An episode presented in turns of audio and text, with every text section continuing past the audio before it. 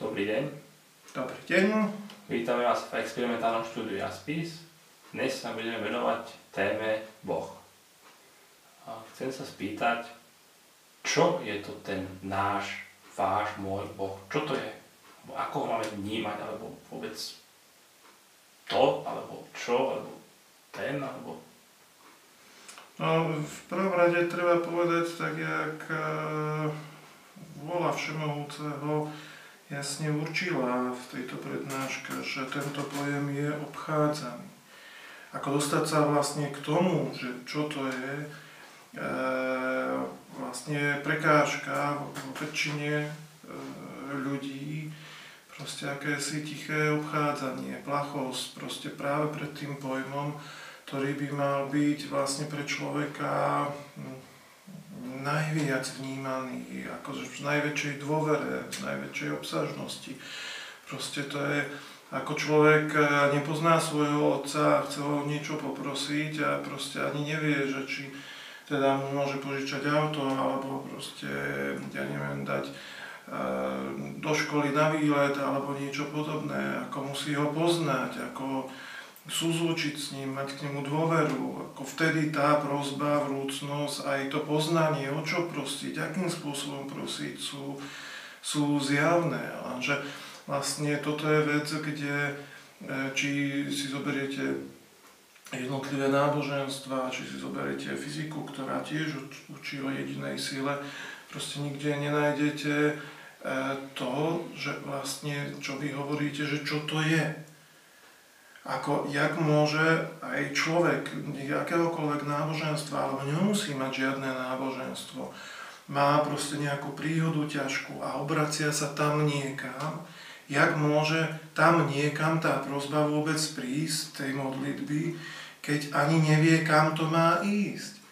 Hej, máte telefónne čísla, ako potrebujete zavolať niekam, kde určite s tosťou vlastne vás vypočujú, ale neviete, ktoré je to číslo.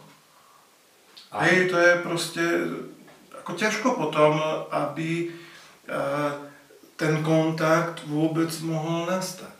A je to chcené, aby sa človek tomuto nepribližoval, alebo zísťoval, pátral o tom? No, chcené. Je to už v prapôvode dané vo vnútri každého človeka, že hľadá poznanie, hľadá pravdu, hľadá zmysel života, hľadá niečo, čo by mu dalo nejakú istotu, proste, že má to celé zmysel. Že... Takže samozrejme, to hľadanie, približovanie je nevyhnutné, aby vlastne to poznanie prišlo.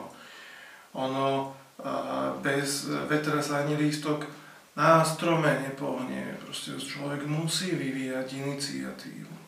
V rôznych náboženstvách, ale práve táto iniciatíva vlastne bola nie celkom vítaná, pretože v prvej etape vývoja náboženstiev, krátko po odchode zvestovateľov alebo za ich života, vlastne tá iniciatíva vítaná bola. A potom, keď to náboženstvo získalo vplyv a proste ľudia rozumu, ľudia mocichtiví zistili, že proste je tu nejaká nová škatulka, cez ktorú je treba ovládať ľudí a snažili sa tú škatulku obsadiť, tak vlastne keď ju obsadili, tak zase tie iniciatívy už neboli vlastne akoby pre nich prospešné. Ten, čo trčal z radu, bolo mu treba ako odseknúť hlavu. A v tomto celom procese aj ľudia potom si povedali placho, že však to vlastne není potrebné. Tie myšlienky boli samozrejme vnúcované, že však akože ešte zle sa ti stane, tak na čo pátraš, však spokoj sa tým, čo konkrétny láma, farár alebo proste akýmkoľvek spôsobom ten kňaz bol nazývaný, ako čo povedal. Hej, nemedituj nad tým, nešpekuluj, proste spokoj sa s tou nevedomosťou a rob to, čo sa ti káže. Čiže v tejto vlastne sfére potom nemožno tú iniciatívu človeka ničím nahradiť. Ako človek v podstate sa dostal do takého stavu, ako vo svojom vývoji, že nenachádzal proste už v ničom oporu. A bez toho hľadania, bez toho nachádzania on nevedel sa už spájať nahor. Proste ten cit postupne vlastne tým, že nebol používaný, zakrpatieval jakúdy, ktoré nie sú používané, vlastne postupne ochabujú a to, čo bolo používané, tak jak svaly, ktoré sú kulturistov zvlášť používané, narastajú, zvlášť sa mu dávajú tomu teličku určité látky, aby ten rast bol ešte väčší, tak tu ako to rozumové chápanie, to zaoberanie sa hlavne hmotnosťou, hmotným svetom viedlo v pozemskom človeku k zmene vôbec štruktúry, pomerov mozgov. Ten zadný, ktorý príjma citové záchvevy, ako dáva ich prednému, ktorý ich má vyjadrovať. Toto namáhanie vlastne nebolo, bolo namáhanie opačné, vlastne reflektovať tú pozemskú skutočnosť tým predným mozgom, hrabať sa v nej, skúmať v nej. No a v tomto pohľade, ako ten predný mozog, ktorý tvorí alebo formuje rozum, extrémne narástol a doslova človek sa svojím nástrojom, ktorý mu mal v hmote slúžiť na vlastne to, aby tú hmotu povýšil do ešte krajšieho stavu, odporezerajúc obrazy svojim citom, svojim duchom zhora, z jemnejších, svetlejších sfér, tak tento proces vlastne nastal na chvíľu a potom úplne upadol. Človek v podstate dneška sa hrdo nazýva materialistom, mysliaci, že vlastne to je práve ten pokrok, že ako o niečom, čo je nahlný vzdialené, už sa netreba ani baviť, ako pre ňo pojem Boh je už len pojem, ktorý sleduje na jednotlivých cirkvách ako tie negatívne zložky tých ľudí, ktorí vlastne pochopili, že tú mocenskú štruktúru cez cirkev využijú na podmanenie si ľudí a títo materialisti sa len pozerali na tie negatívne zložky v tom vývojovom procesi a vlastne zavreli vôbec ako všetko ako také. A pritom na to, aby vôbec človek mohol sa znovu dostať ako k tomu poznaniu, tak v podstate bez zvestovania toho, čo je hore, čo proste príde na to a samo sa zvestuje, je v podstate ťažko možné bez tohoto. Ako v tom tvrdom materializme, v tom nástroji pozemského telička, ktorý nemá v tom pomere jednak u jednej mozgy predný, zadný, bez toho proste rozvíjania citu, rozvíjaním ďalším a ďalším len rozumu je v podstate nemožné preklenúť tú priepasť nahor. Iba ak vlastne to zvestovanie zhora prišlo a prejavilo sa. A tu na človeku je jasné z mnohých kultúr, že je jeden Boh. A kde sa to reje? Ja som Pán tvoj Boh, nebudeš mať iných bohov. Veľa ľudí, hlavne úprimne veriacich zo židovskej kultúry, teda kultúry, ktorá nasleduje Mojžíša, kultúry, ktorá verí v jediného všemohúceho Boha, nie kultúry židáctva, nasledovníkov Árona, ktorý verí v zlaté tela. Čiže táto kultúra má obavu veriť v Trojicu, pretože Trojicu ani nechápe, že vlastne čo to je, tak bude jeden, alebo sú traja, alebo nikto patrične ešte nevysvetlil, ako to je. A ten rozum tak stúpol na v podstate tom rozvoji, že aj zvestovatelia, ktorí prichádzali, proroci, nevedeli už ľudstvo vytrhnúť z toho materializmu, z tej biedy citovej. A teda nastala situácia v stvorení nie celom, treba povedať, že neskôršom stvorení, kde sa vyvíja ľudský duch v hmotných svetoch, pretože sú jemné duchovné svety, z ktorých naše jadierko, ktoré sa vyvíja v hmotnosti, pochádza. Tie svety proste išli prirodzeným vývojom a aj niektoré časti vlastne hmotného sveta vo vesmíre proste tí ľudskí duchovia vyvíjajúci sa v iných systémoch, na iných planetách, proste išli tou naznačenou cestou, ale z veľkej časti vlastne ľudstvo vyvíjajúce sa v hmotnostiach išlo tým nesprávnym spôsobom. A boli planéty, kde naozaj len hrstka ako ľudských duchov ešte túžila po svetle, a práve pre týchto, nie len na našej Zemi, ale v celom stvorení ľudských duchov, stvoriteľ vo svojej vlastne láske oddelil čas zo seba, aby ju vtelil do pozemského telička, aby urýchlene priniesla silu do neskoršieho stvorenia, k tomu, aby ľudskí duchovia vlastne znovu spoznali to, čo svojím nesprávnym vývojovým procesom už spoznať nevedeli a ani nechceli.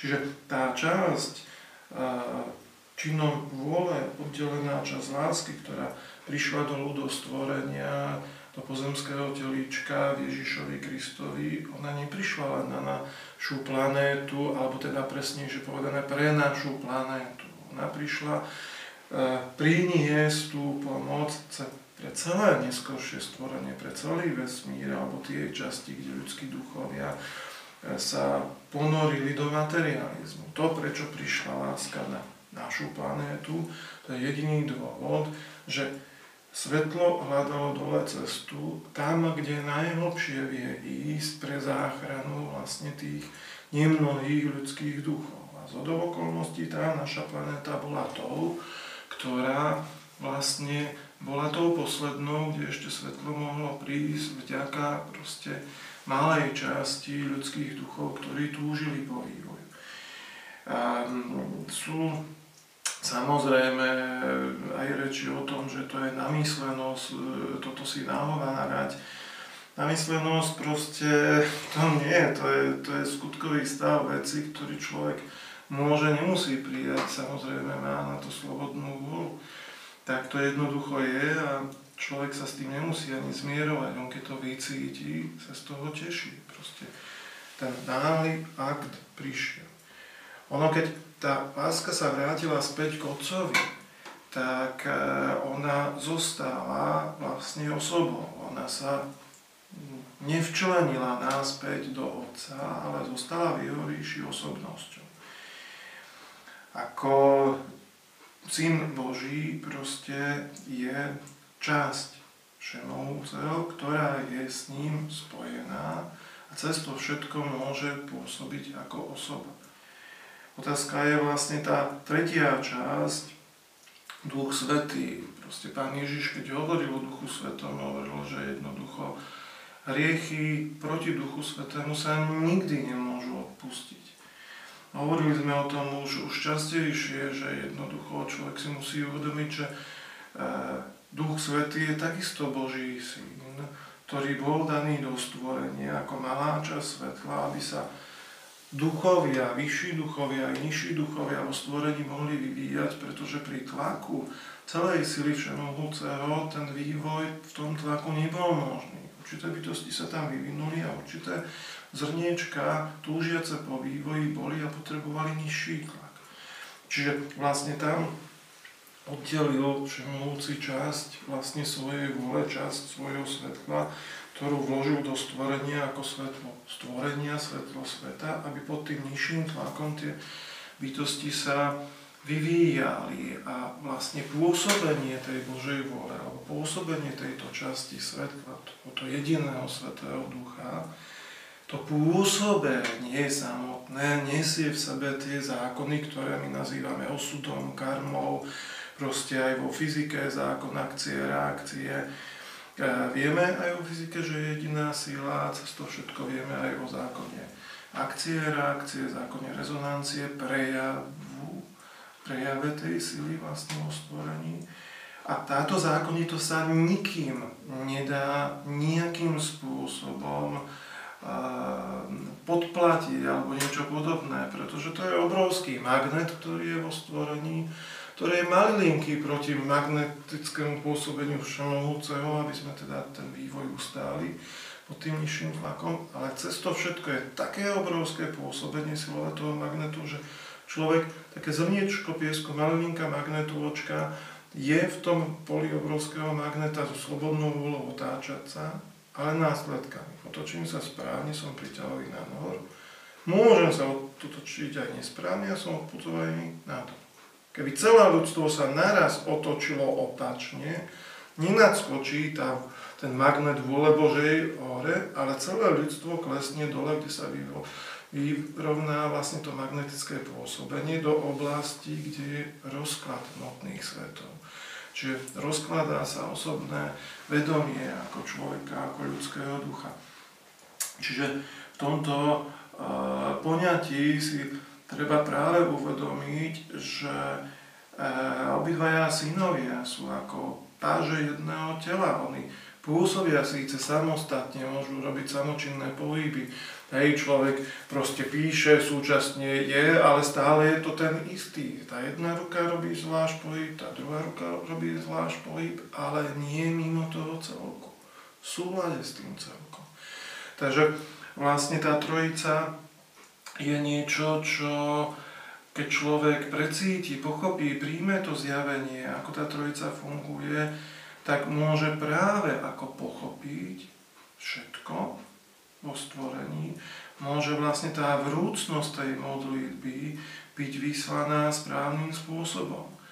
Keď proste sa sústredí len na jedného a nechce vidieť vlastne tú postupnosť, ako od neho smerom k nám je najprv v jeho sfére láska a potom vo stvorení samotnom ako jeho vôľa, no tak proste ako chce sa k nemu modliť, keď proste to spojenie smerom nadol alebo z ľudského pohľadu nahor chce ignorovať. Hej, pošle proste za vami otec svojho syna, hej? A teraz vy poviete, nie, ja chcem hovoriť s otcom. A ten syn povedal, nie, ja som spolomocnou, tu s vami debatovať, prebrať celú zmluvu, všetko, proste podmienky a tak ďalej. Nie, ja chcem len s otcom.